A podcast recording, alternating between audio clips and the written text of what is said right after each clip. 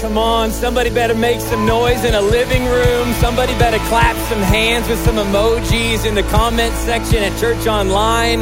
The grave was never gonna hold you, so it's never gonna hold me either. Jesus, this weekend we look to you. God, we thank you that you sent your one and only Son to give his one and only life so that he could be the one and only way for us to experience life to the full, not only here and now, but for eternity. God, you give us so much life that it spills over even beyond death. Jesus, we thank you that what you settled at the grave, you settled once and for all. There's no longer a discussion around sin, there's no longer a discussion around death but you took away the sting of death and the pain and the, the shame of sin. Jesus, we thank you that you gave us the greatest freedom, the ultimate freedom in the life that you gave for us. God, our prayer this weekend is that at homes around the world, show us your love again. Let it be like seeing and experiencing your love for the first time. And we pray all of these things in the precious name of Jesus Christ. And everybody at Church Online in the comments section said, Amen, amen, amen, amen. Man, I'm excited uh, to be able to share a word that I believe God's placed on my heart that I think is going to encourage you a bunch. If you're ready to be encouraged, uh, just drop it in the comment section. Say, bring it on, or let's go, in the words of our fearless senior pastor. Let's go. I want to preach this weekend from a pretty unfamiliar passage of the Bible. Some might even say it's undiscovered. I don't know that I've ever heard anybody preach from this passage, and I bet you that you've probably never heard it in your entire life. It's found in the book of John, in the third chapter, starting in verse 16. And I, I could quote it from memory, but I choose not to steal the show this weekend. We'll let God's word take center stage. And it says this it's unheard of. You've probably never heard it before. It says, For God so loved, somebody put in the comment section, so loved, so loved the world that he gave his only son that whoever believes in him should not perish but have eternal life. God so loved the world. I want to talk this weekend about the love of God. Some of you are going, okay, I know about the love of God. This isn't necessarily theologically stimulating. I might just tune out and go somewhere else. I want to encourage you, lean in because whether this is your first time in church or you've been coming to church for your entire life, this message has going to have so many profound implications for your life, regardless of how many times you've showed up to a church building or opened up the Word of God. I want to talk to you about the love of God that God the one that breathed the universe into existence, so loved the world. Now, the entirety of this Bible, the whole of the Bible, places so much emphasis upon the love of God or the love of the Father. It even goes as far as to say that God is love. Like you, you, you cut him in half and look at him at the, in, in the middle and you realize that he's love. You can assess every word and it's covered in love. You can challenge his motives, and at the core of his motives is love. At the very beginning, he was love, and at the end, he will be love. God is love, and the very expression of our word for love comes from the character and the person of who God is. God is love. So the Bible says that the one who made everything had so much love, not just for the world, as in some human beings, but in its entirety. Everything he created, he loved.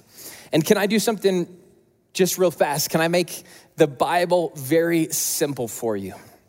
If maybe you've thumbed through the pages and you've studied it, and it seems like the most complex, challenging book. Let me synthesize this entire book. This entire book is about the love of God expressed through his son, Jesus Christ, on behalf of humanity.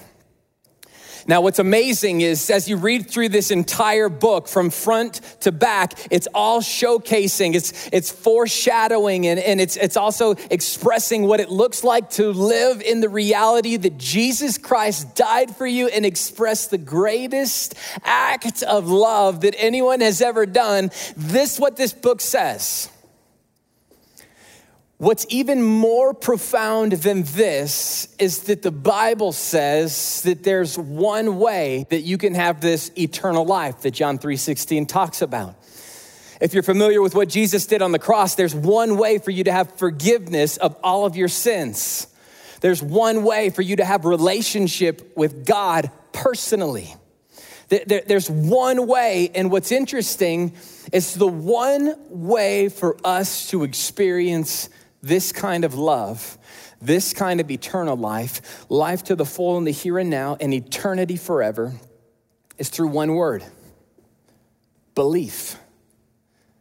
Belief. Now, if I were to send my one and only son to pay the price for all of humanity, I probably wouldn't do what he did. I'd make people earn it or pay for it or deserve it. But yet, the crux of the entirety of the gospel, all of the benefits for eternity, all of the benefits of life to the full in the here and now, all hang on, on one word, and it is belief. It says, For God so loved the world that he gave his one and only Son, that whoever would believe in him should not perish, but have eternal everlasting life. What is so special about belief? Now, for many of us, we go, Yeah, I believe in Jesus. I believe that he lived. I believe that he even died. I believe that he died even for me. But there's a breakdown in what we determine as belief and what the Bible determines as belief. Now, it's interesting in, in the book of First John, John is charging this group of people, and he's saying in, in, in, chapter 4, verse 16, he says, So we have come to know, and watch this, and to believe. We, we have come to know and to believe the love that God has for us. Notice that he distinctly says, We've come to know and to believe. So there is a difference between knowing and believing. Can I tell you that even the enemy, the devil himself, knows the Word of God? The enemy, the devil, knows Jesus died upon a cross. The Bible says that even the demons know the words of God in the Bible. They, they know it, they know it intuitively, but there is a big difference between knowing and believing. Now, what I want to spend some time today talking about is what is so powerful about believing because what John begins to say a few verses later after he says, We've come to know and to believe, he says this here's what it looks like to not only just know, but to know and believe. Verse 18 of 1 John 4 says, There is some fear and love. There is just a little bit of fear here and there in love. That's not what it says. It says that the byproduct of somebody that knows and believes from their life, there will be no fear in love. No fear in love. No fear. Drop in the comments section, tell them no fear. No fear. Tyler, there's no fear in love. Not a trace of it, not a small amount of it. When you know and believe this kind of love, the Bible says that there's no fear in love. It says because perfect love, it casts out fear. For fear has to do with punishment. And whoever fears has not been perfected in love. Here's the problem. A lot of us go to church, we listen to podcasts, we read really amazing books, we, we, we hear really amazing songs, we, we hear and we're inundated with information about the love of God. We know about the love of God intuitively. But I, I want to plead the case that if, if the byproduct for our lives is that we would have no fear when we know and believe this kind of love, I want to propose to us the case this weekend. It is not enough to just know about the love of God, we have to know and believe. Now, I read an interesting story while preparing for this message, and it's a story about a man by the name of Jan Karski. Jan Karski, this story took place in the 40s, and Jan Karski was one of the first people to give an eyewitness account about the atrocities of the Holocaust in Germany. And as I was reading this story, it just illuminated in my heart the difference between being able to know something, know the truth about something, and, and be able to believe that truth. Now, in the 40s, Jan Karski went and he was able to witness firsthand the, the horrible atrocities of the Holocaust. And he, he came back, and when he came back, he was trying to deliver these accounts to, to government officials from around the world, pleading his case, telling them about the horrible things that he saw and what was happening to these people. And he charged them, he said, If something doesn't happen quickly, we're gonna watch as the Jewish people are terminated from earth forever if we don't act. What was interesting is listen to this quote. It says that the tragedy was that these testimonies were not believed. Listen to this. Not because of ill will, but simply because the facts were beyond human imagination. So he's, he's trying to plead with these people. Listen, this is what I saw. This is what I, I smelt. This is what I encountered. I mean, this is, this is what it looked like. And it was happening right in front of me. I saw it with my own eyes. You have to believe me. And it says that they couldn't believe him, not because of ill will. They weren't just going, don't bother us with, with problems that aren't our own. But it, it, it says that they couldn't believe it simply because the facts were beyond human imagination. So he's pleading with these people. I, I saw it for myself with my own eyes. Trust me. You have to trust me on this one. You have to trust what I saw. You have to trust what I experienced personally. And the article went on, and it says that as he began to plead his case, there was a Supreme Court official there by the name of Felix Frankfurter. And his response was, I cannot believe you. And so some other Polish officials were there and they're going, listen, he's coming on authority of our entire government. Like he was on mission. He's, he, he, he is, he's actually been deployed to find out this truth. You have to believe him. You can't tell him to his face that you don't believe him. He's on full authority of our government. And listen to Frankfurter's answer. He said, I'm not saying he's lying. I only said I cannot believe him. And there's a difference. You see, I think what happens for us is that oftentimes preachers and communicators and authors and people running podcasts and friends can, can tell you about the love of God for you. When the gospel is preached accurately, it is reckless feeling. It feels lavish and it, confine, it confounds your mind. You can't quite possibly seem to make sense of what actually happens in the gospel. And I think if we're not careful, we could be just like this situation where you're hearing truth, intuitively knowing truth, but there's something in you that goes, but for some reason, I cannot believe it for myself. It doesn't fit into what I know. And I think there's thousands, if not millions, of people around the world listening to preachers talk about the goodness of God, preachers themselves knowing about the goodness and the love of God, but never able to transition it from knowing into believing. And just like Frankfurter, some of us go, I'm not saying that you're lying, preacher. I just can't believe you. Now, when the Bible talks about belief, it uses this Greek word pistis. Pistis. You can say it out loud. Pistis. It's the same word for belief as it is for our word faith. That's interesting.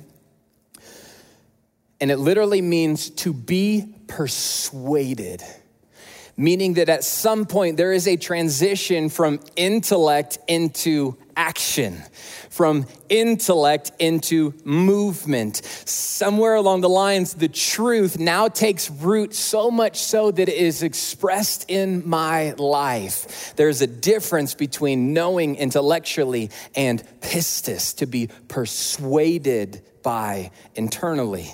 If you look up the word persuaded, it, it literally means to cause somebody to believe something, especially after sustained effort to convince especially after sustained effort. And when I think about this tension between knowing and believing, and knowing and believing, and having an, a head knowledge, but yet living something out and seeing the fruit of it in the way that I think, the way that I speak, the way that I act.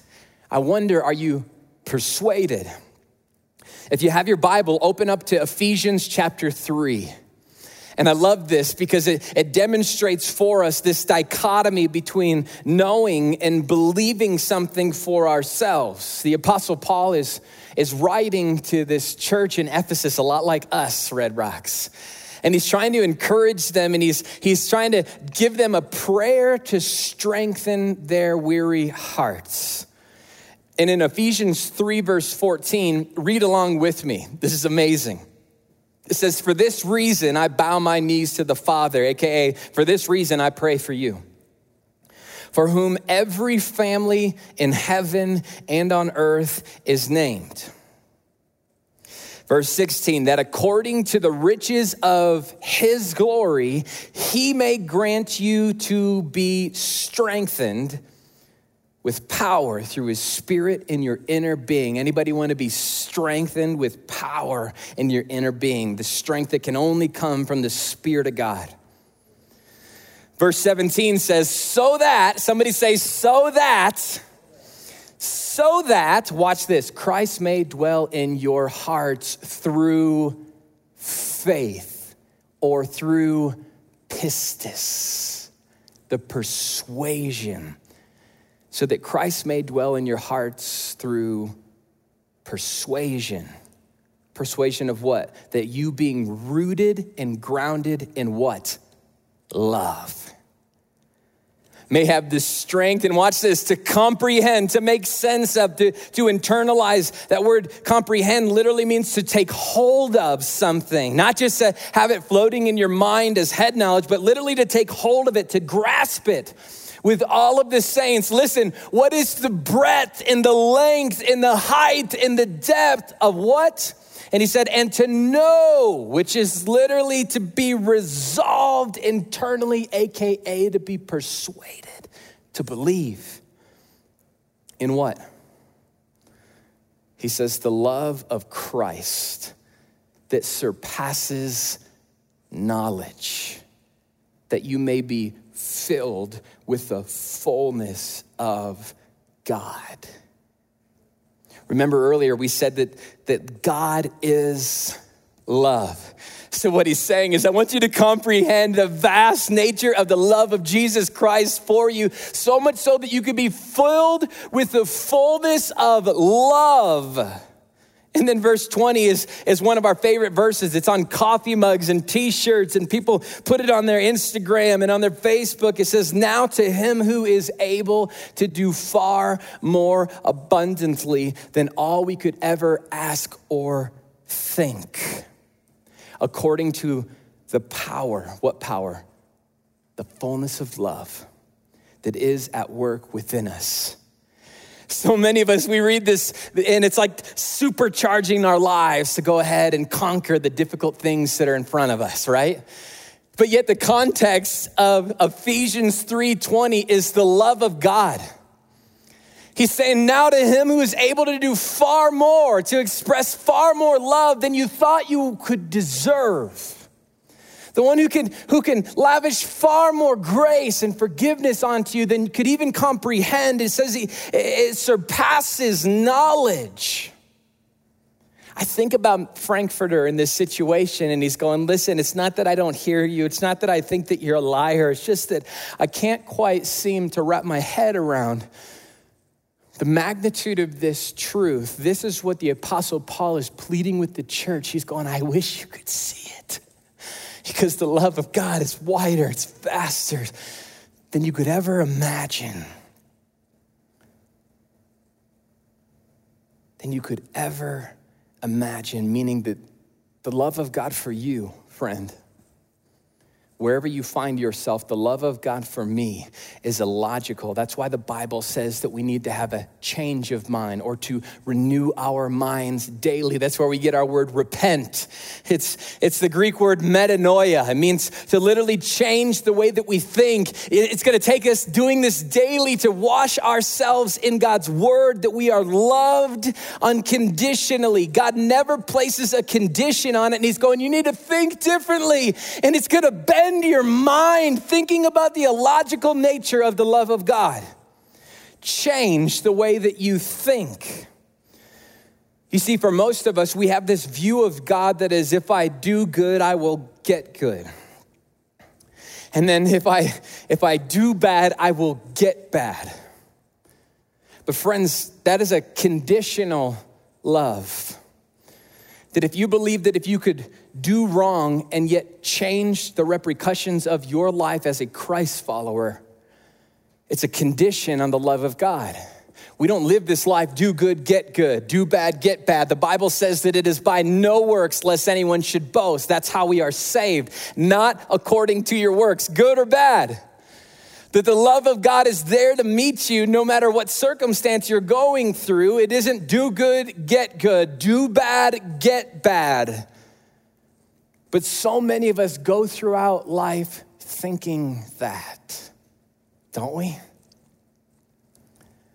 Can't quite comprehend how a God could love me when I screwed up again. Struggling in my mind again. I can't quite seem to wrap my mind around this again. I'm tired again. I can't get my Bible out Again, I kicked my dog. Again, I yelled at my kid. Again, I looked at that. Again, I drank too much. Again. And then the disappointment sits in knowing how could God love me? I don't even love me. I want to ask my daughter Ara to come out here and help me just give a brief illustration of what this looks like for most of us and in homes around America, you can make an applause for the cutest little diddle in all the world.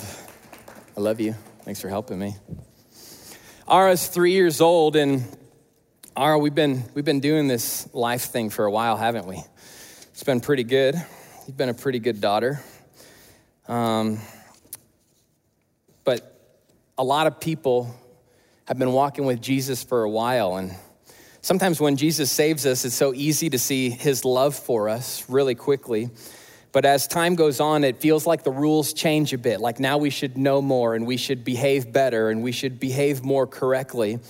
And Ara, I want to kind of read to you some, some new ground rules. You want to hear some ground rules as it pertains to, to life and living if you're going to be my daughter? I think this is how a lot of us have dialogue with God our Father. Har, listen, I've been keeping a list of some of this stuff, and I've noticed that I've been watching you for a while that you, you seem to make a lot of mistakes. And I gotta say, I'm kind of disappointed. You, you seem to make the same mistakes over and over and over, and I'm kind of tired of it. Kind of tired of it, if I'm gonna be honest. And if you're not gonna listen, then you can't expect me to be good to you. If you can't listen and obey, I, I, you can't expect me to do good things for you, okay? To be honest, when you don't behave, it makes it really difficult to be around you.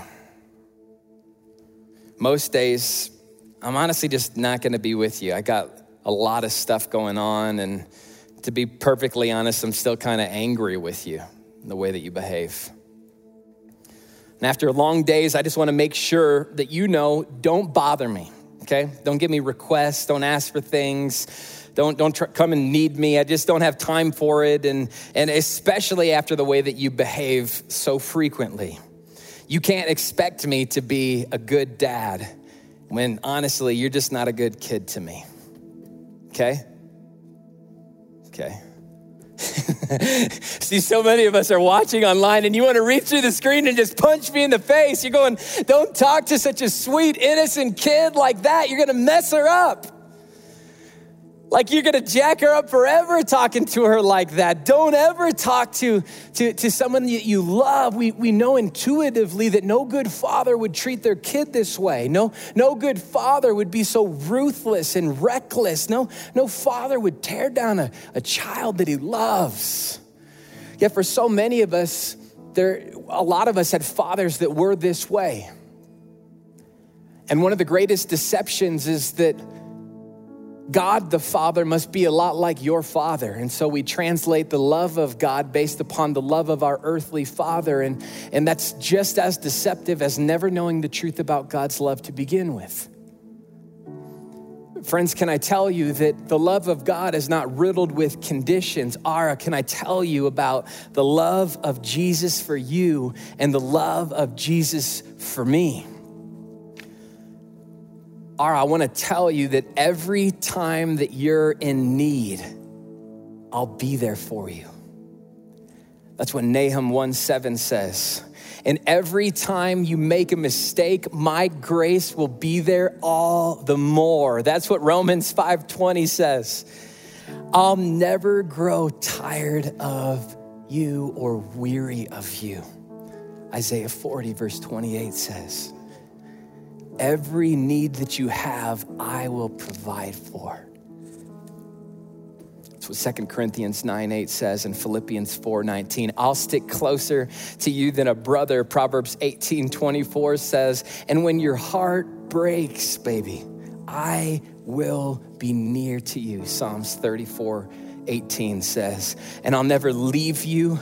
Deuteronomy 31 6 says, It is my pleasure to give you everything that I have worked for. Luke 12 32 says, You can always come to me when you don't know what to do, James 1 5 says. And I will never, ever, ever, ever, ever stop loving you. Romans 8 38 through 20 or 29 says. I promise only to do good to you. Psalms 107 1 says, and I will give you all of the desires of your heart. Psalms 37 4, John 14 13. I want great things for your future, Ara Kate. I want great things for your future. Jeremiah 29 11. I won't ever keep a record of all your wrongdoings. 1 Corinthians 13 5 says, And my love for you, Ara Kate, is not contingent on your love for me. 1 John 4:10. I'll only give you gifts that are good and perfect, James 1:17 says. And last but not least, even on your worst day, Ara Kate, I would give my life for you. That's pretty good news, isn't it? Friends, this is the love that God has for us. And I think if you're like me, you filter everything in your life through your ability to deserve or earn a kind of love like that. And I think, in the same way that you watch this dialogue between me and my earthly child as a fallen father, this is the love of God for my daughter. This is the love of God for me. This is the love that I want to extend to my daughter. Friends, this kind of love is really, really good news. But you know what would be really bad news? Is, is to know intuitively that you have this love available to you, but never really believing it. What a tragedy that would be. What bad news that would be to have this kind of a lavish, unconditional, illogical love that bends our minds, and I, I can't seem to comprehend it, but to never really believe that I have it, and so I never see the fruit of that kind of love in my life. You can give it up for my daughter. You did so good. You did so good. Go see your mommy. Friends, a love like this is really, really good news, but bad news is to know of a love like this, but to never believe it, never be persuaded or convinced that this love actually is for you. John 3:16 says for God so loved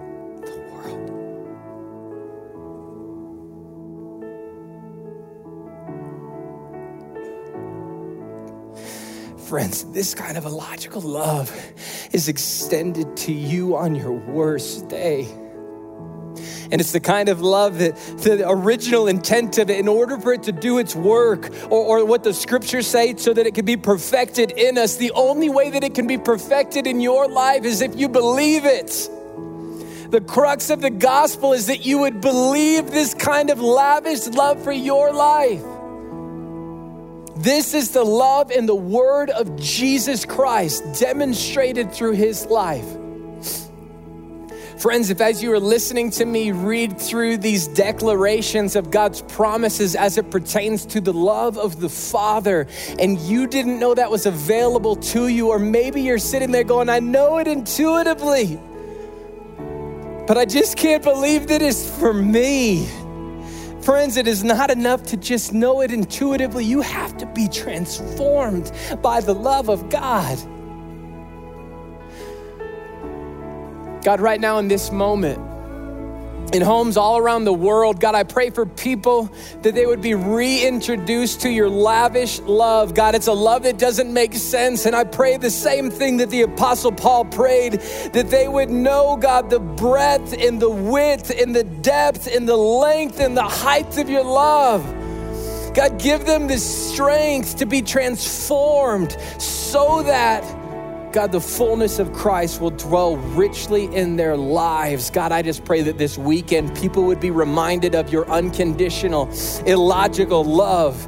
And God, that that love transforms them, but it's not enough to just know it intuitively. We have to believe it, we have to be persuaded by it. And God, you went so far by giving your son Jesus Christ to die on our behalf broken people that could never earn or deserve or live up to the standards of God. So Jesus did it for us. If you've never received the free gift of salvation that comes by believing in this kind of love, I want to encourage you to do something. If you're watching at one of our church online platforms, click the raised hand button. If you're in the, a living room somewhere, raise your hand. Do something physical to demonstrate what God is doing internal on a spiritual and significant level. God, I pray right now for every single person who has never received your free love, your free grace. God, they've never fully believed it and it's never taken root and produced fruit in their life. God, I pray that today is a day where they encounter the love of the Father, the unconditional love of Jesus Christ. God, today you're wiping away sins, their worst behaviors, you're wiping it away. And Jesus, your word says that while we were still sinners, you died for us. While we were enemies of God, Christ took on the cross. God, we don't need to clean ourselves up, but we come to you and you clean us up through your love and through your grace. And so, God, I just pray, would you pour out your love so much so into people's lives this weekend? Let it transform us. And God, the byproduct of being loved by the most powerful man in the room is that we can be fearless in each and every circumstance. God, we don't just want to know about your love, we want to believe in your love and be changed and persuaded by your love. And it's in the precious name of Jesus Christ that we all pray. And everybody at homes around the world said, Amen, amen, amen. Come on, let's celebrate for people that gave their lives to Christ, for people that are now believing in the love of God for them. Let's sing, let's worship, and let's remind our hearts this weekend of the unconditional love of the Father. Let's worship.